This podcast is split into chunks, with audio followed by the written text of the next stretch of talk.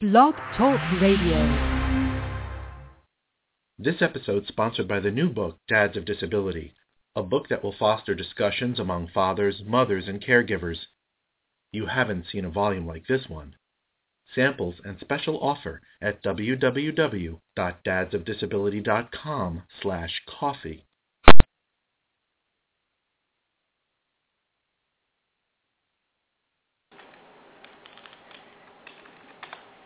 Good evening and welcome to the Coffee Clutch in our continuing series on synesthesia.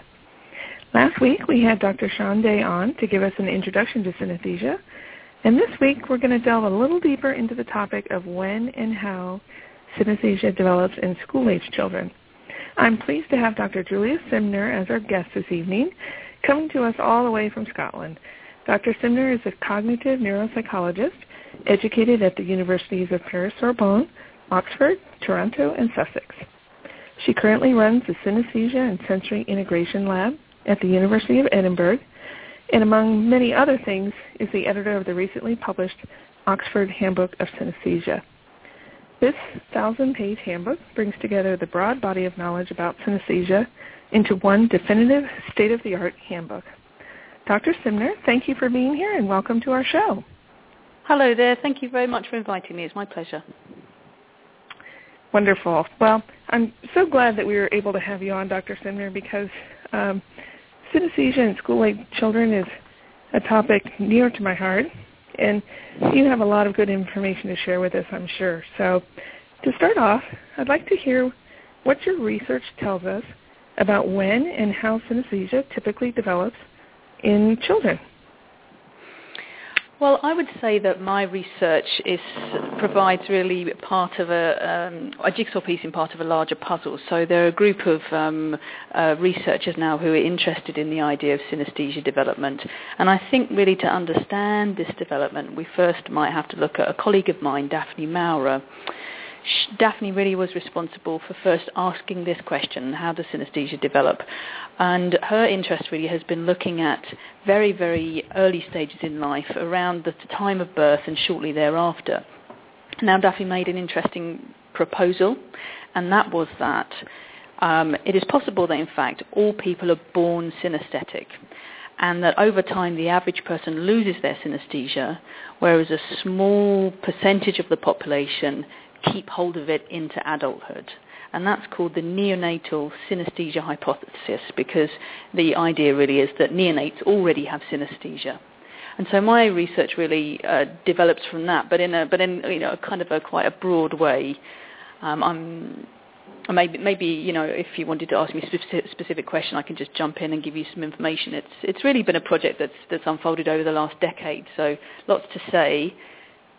Mm-hmm. Lots to say. Well, I guess maybe we could uh, kind of hone in on um, picturing a parent or teacher um, with a child in early elementary school, let's say.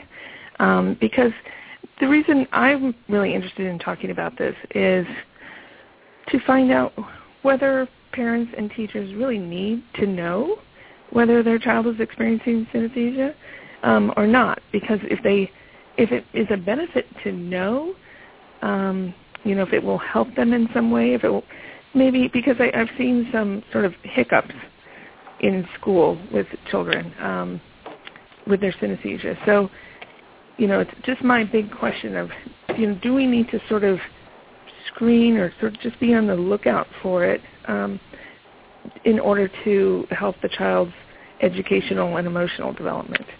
So. So you know, I'm thinking guess, about somebody. Oh, go ahead.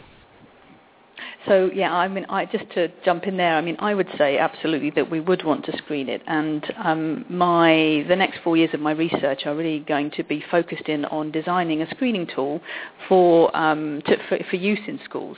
Now, synesthesia only affects a very small proportion of the population. So the question of whether all parents might need to know about synesthesia, possibly not. But the question of whether the the parents of children experiencing synesthesia would want to know about it at an early age, I would say yes, and that's for a bunch of reasons.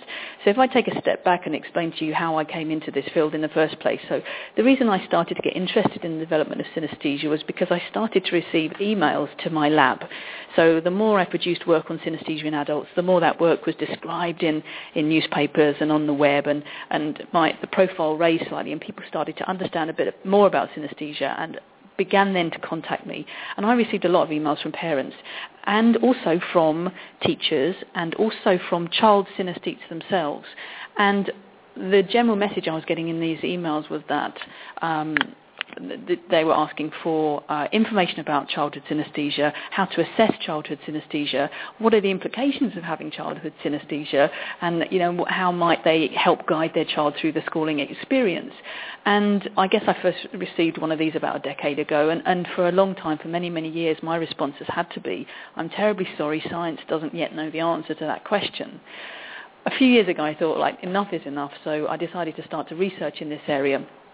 And uh, what I was able to do was show when synesthesia is developing, when you can, at what age can you first recognise synesthesia in school-aged children, and how does that synesthesia impact on their day-to-day life in school.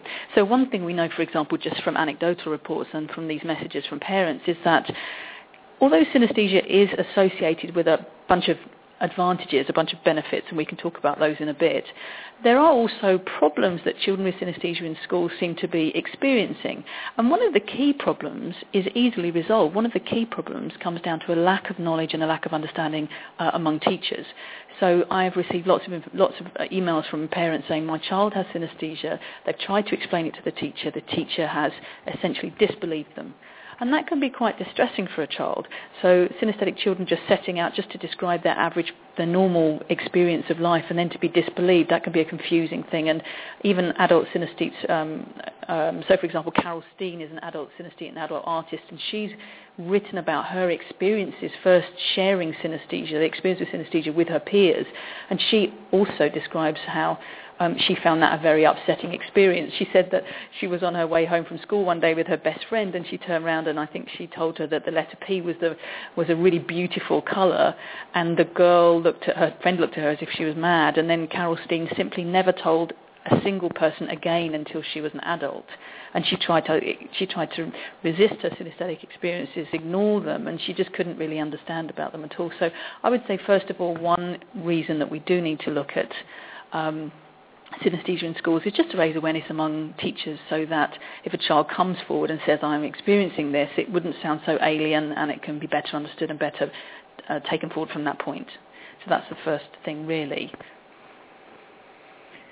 I completely agree, and, and I would love to just, um, I'm sure you have many examples, that there was one example you gave, but um, I have some examples too that we can give to parents and and teachers, if they're listening to this show, of of how they might um, see this come up. So um, a couple examples. Um, I know, well, with my own daughter, she was in second grade, and the teacher was presenting flashcards to the class.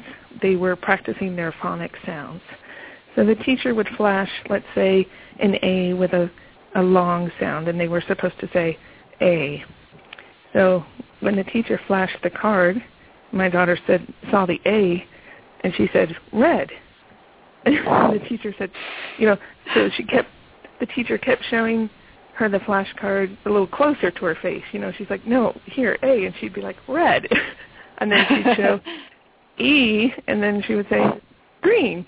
You know, so of course, like you said, the teacher is just puzzled, you know, what's going on here. And another example, and I, um, I have many examples of this is, um, and I'm not sure if we mentioned this on our previous show, but one form of synesthesia is um, personification, and that can be personification one of my favorite of, forms. Yeah, um, and it, it, that's a much more rare form, correct, than just your, you know, well, graphene color. Actually, so you might think so, but actually we did a study uh, a few years ago, and it showed that personification was actually a lot more common than you might think, affects about one percent of the oh. population, maybe just slightly less okay. than coloured letters, but, but not too far off. It's not one of the extremely rare forms like tasting words, for example. I see. Okay. Um, so with personification, um, from my experience where you see this in school is with math, because um, some people with the object or the, I guess, ordinal linguistic personification. I know, it's horrible. Um, I wish I'd never um, generated that term, actually. Yeah. Right.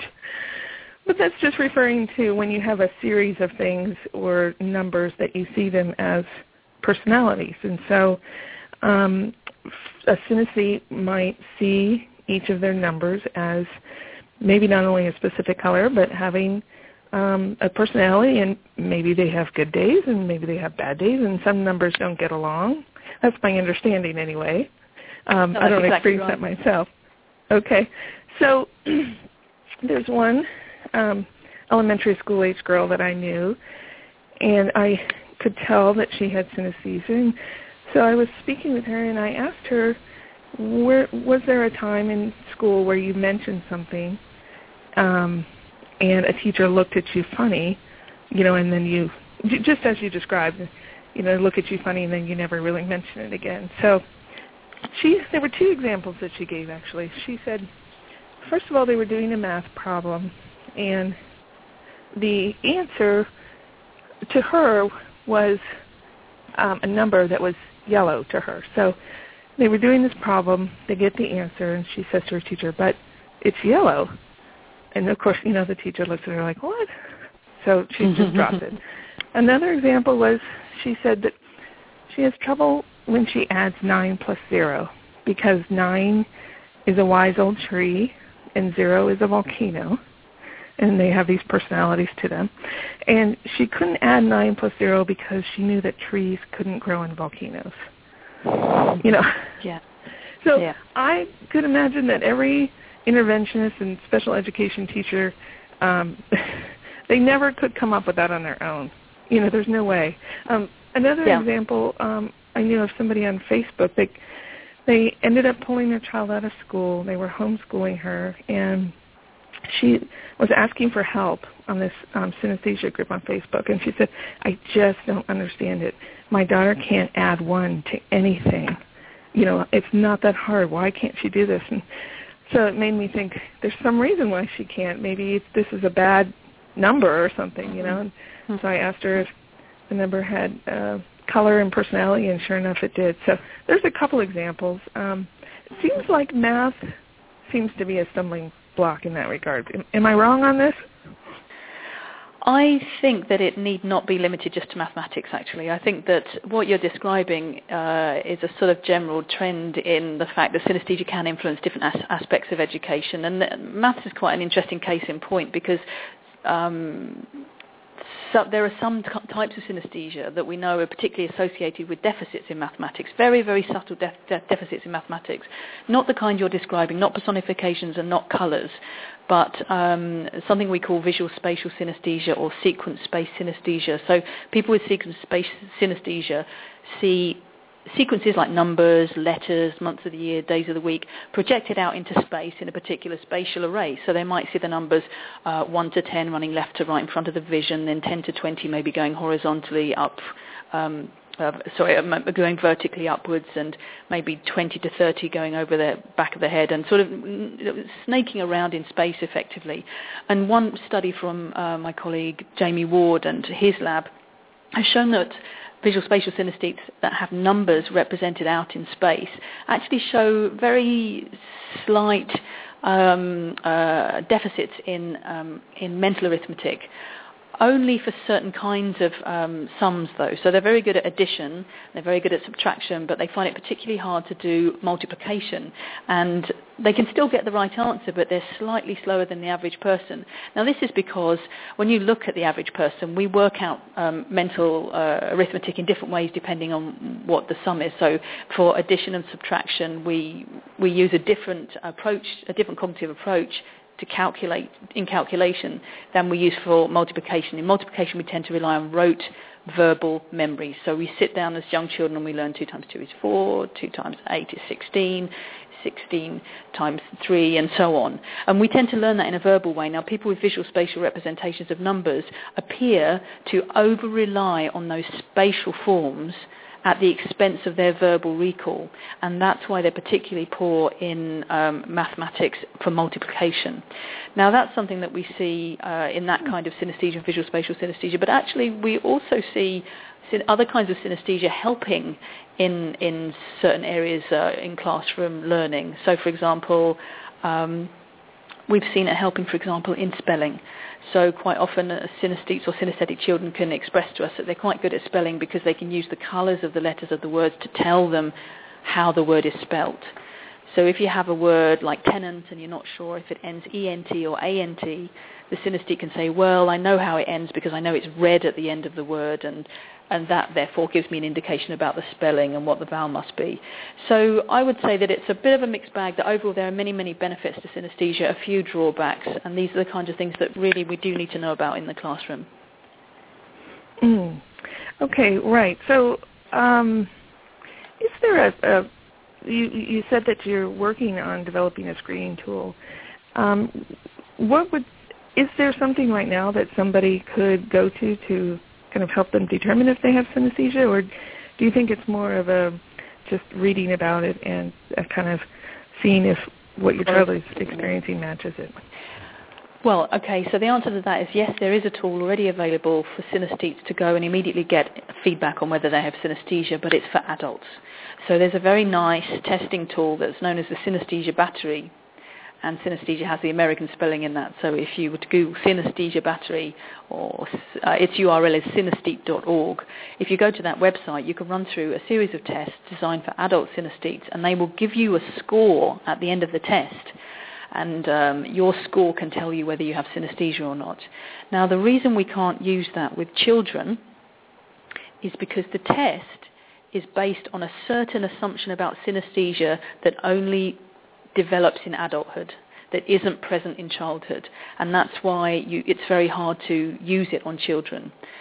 So the way the test works in particular is it relies on the fact that when synesthetes describe their colours for letters, say, when they describe their sensations, those sensations don't change over time.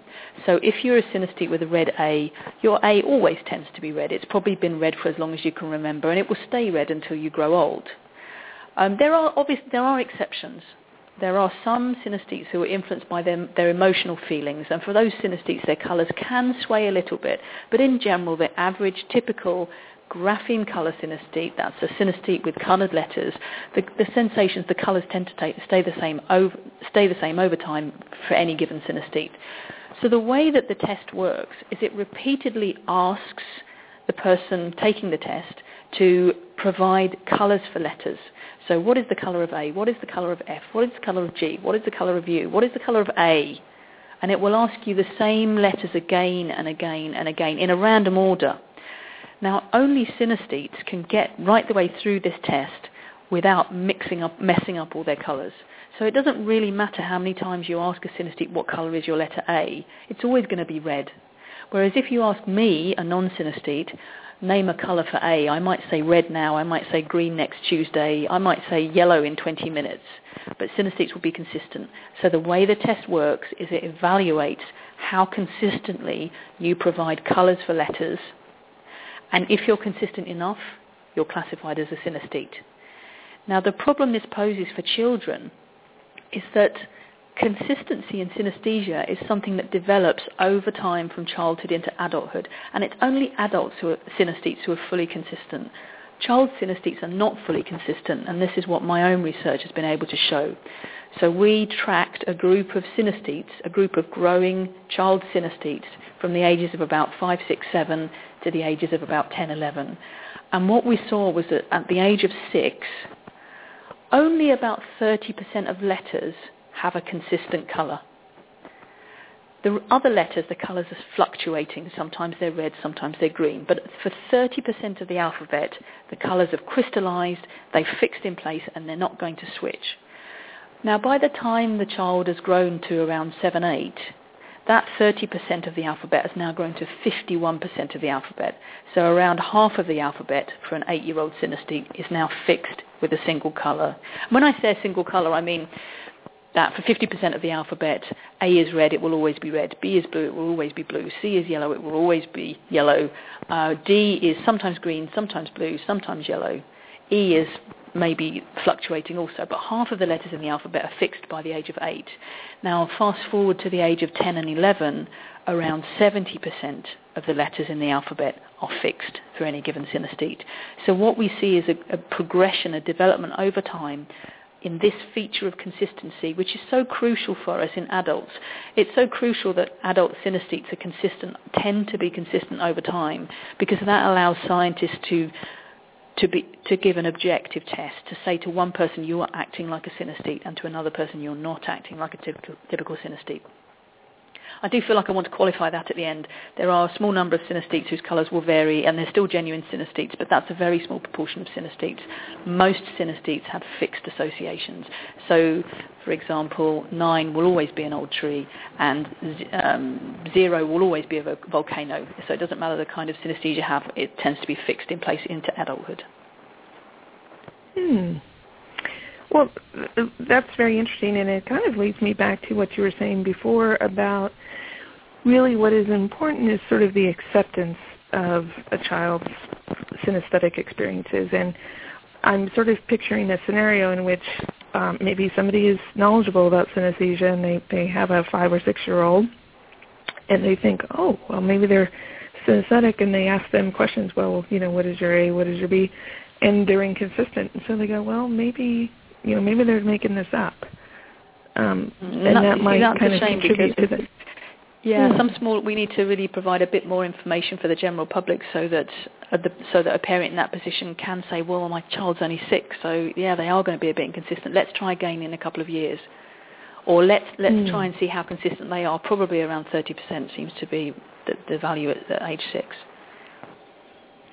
Yeah, it's interesting. I know when my kids were younger. Um, Their alphabet would there would be a certain number that were colored, but then when you got to like uh, V, W, X, Y, Z, they were all black, and it, it kind of really led me with a feeling of oh, they just haven't gotten that far down yet. so, Actually, I'd say two. I'd have two responses to that. So one response is yes, you are right. Your intuition was right that there are some letters that get colored before others.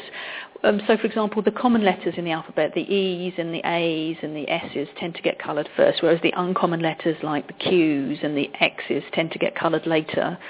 But the other thing I, would, I might say is that there's also a trend that even when the colours come in for the end of the alphabet, they're still dark. So the X's, the Y's and the Z's, they do tend to be dark dark blacks and browns anyway. Not always, obviously. You know, I, you can never generalize mm-hmm. about synesthesia because you'll have one hundred thousand synesthetes saying, that's not true. But when you look mm-hmm. at the, the conclusions I'm drawing, the descriptions I'm giving to you, I should probably clarify the, what the methodology is. The methodology is looking at very large groups of synesthetes and seeing what the trend is. Seeing what most mm-hmm. synesthetes do. Now, there will always be synesthetes that don't follow the trend, and this is something that I find really wonderful about synesthesia, is that as well as synesthetes sharing a community of shared experiences, they're also individuals and different. But when you look over large groups of synesthetes, it tends to be the case that the end of the alphabet is darker. Hmm. That's, that's fascinating. Um, so we have about... Um five or eight minutes left, and um, so I'd, I'd like to get into some more practical things. So, um, okay, so you determine that your child, you think, has synesthesia, or a teacher is thinking this. Well, now what? I mean, does it does it require yeah. an intervention, or is it, um, I think as you described, really just more of an awareness? If, if a student's maybe having trouble just being aware that there could be a potential maybe hiccup or something um, with their synesthesia can can help alleviate a situation, or at least provide more understanding. Um, sure. Sure. So I do I do think there are two answers to this. I do think that it is important to have, if you suspect your child has synesthesia, it is important that scientists are able to provide those parents with a testing tool, and that's exactly what we're doing right now. So the um, European Research Foundation, uh, the um, Uh, Euro- European Research Committee has just um, provided a grant of one point one million pounds, uh, one point three million euros, for this tool to be developed. So it will take around four years, and in four years' time it should be relatively straightforward to have a child assessed for synesthesia. However, at present, what do you do? Well, apart from the assessment process, if you've, if you've convinced yourself that you're fairly sure that there's synesthesia here in the child, there are other things to do. And so in my book, The Oxford Handbook of Synesthesia, I've actually written a series of suggestions for parents and educators of how they can, what they can do in this situation. And there are a bunch of them, so I can just go through them now, what I, what I wrote here and what I would suggest. So the very first suggestion I always have for any parent of a child with synesthesia is to help your child celebrate their synesthesia. So your, your child will benefit from realizing that they're really quite a special member of the population and that their synesthesia is tied to many cognitive benefits. So synesthetes can be more creative, they can have better perception, they can have better memories, and they're kind of gifted in many ways. So your child might feel a little alienated when they first realise that they're unusual amongst their peers, but with the parents' help, hopefully the child can begin to view synesthesia as a really positive attribute. Um, and that's the, really, for me, the very first piece of advice that I would give. The second piece of advice I would give is to foster a community in some way. So you can help your child realise that although she's quite unusual in the population, she's not alone, and that's very important. So my own research has shown that in the average U K primary school, there are around two point two um, children with coloured, there are around two children with coloured letters in any cohort of a U K primary school, and around five in the average-sized American primary school. So the child, child should know they're not alone. There'll be other synesthetes out there in their own school probably. And so what you might do to foster some kind of community is you might encourage your child's school to consider an assembly on synesthesia or a class project or anything to kind of foster better understanding. I mean, I, I think it's really important here to say that the school would need to be very mindful not to reveal any child synesthete who might not yet feel comfortable. But just by raising awareness and just by um, bringing that information to the rest of the school, you might find other children say, oh, yeah, that's right, I have that too. And that, that would be a way for the child to realise not only are they special, but they're not alone. Um, there are also societies, fostering a community, there are also societies for synesthetes that hold general meetings every year. So there is the American Synesthesia Association, and that hosts an email discussion group where synesthetes can share their experiences, or they can post questions, uh, or ask advice from academics. And so there are lots of ways to foster a community in synesthesia. So that would be the second piece of advice. The third piece of advice I would have is to, for a parent, is to assess yourself. So parents who suspect their children might have synesthesia should ask themselves whether they are also synesthetes, because evidence suggests that it's often an inherited trait. Now, the most important thing to keep in mind here, though, is that although synesthesia is largely inherited, the particular manifestation of the condition can vary from parent to child. So, for example, a child with coloured letters might have a parent who tastes words, or who sees time mapped out in space, and so on. So open a dialogue with your child, discover synesthesia you might share in a different way.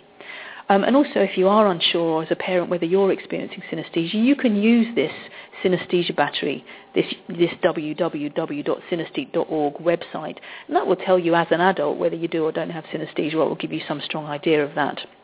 So that's the third piece of uh, advice, assess yourself. Now, the fourth piece of advice I would have is to encourage the benefits. So you can help your child to use their synesthesia in a beneficial way. So, for example, if they're trying to remember a date in history, you can encourage them to use the colours of the numbers in the date to help them remember it. Or if they're trying to remember decimal places of pi or particular spellings, they can use their synesthesia as an aid memoir. And, and that would be useful in day-to-day life. So my, that piece of advice is to encourage the benefits. And the final piece of advice I would have is to educate the educators. So if as a parent you're experiencing a lack of interest or a lack of support from your child's school, one suggestion is to source relevant science articles.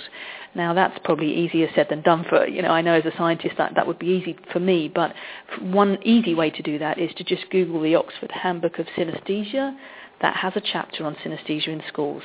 If, if that's available in your local library, photocopy the chapter, take it into your school and hand it to the head teacher. So educate the educators. And, and um, I think that although overall um, knowledge about synesthesia is, is probably a little bit low at the moment, my experience has been that whenever you talk about synesthesia to teachers and, you te- and, you, and they, they're learning about this for the first time, they're really open to learning about it. And I think this is a really positive basis that we can build on to uh, support child synesthesia in schools. And, and that would be my advice, really. That's fantastic advice. I was, when I first saw that Um, chapter and the, the suggestions in your handbook, I was so thrilled. It was like being in a desert and finally somebody giving me something to drink. It was oh, wonderful. That is wonderful to hear. And, thank you so much.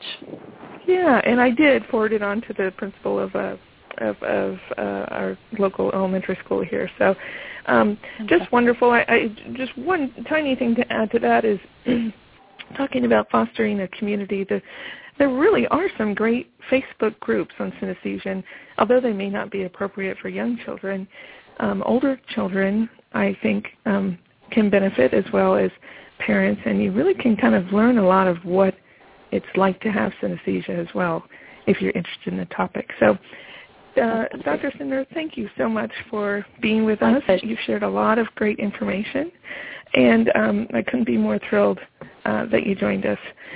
Thank no, you very much. My pleasure. And thank you again for inviting me. Thank you. Oh, wonderful.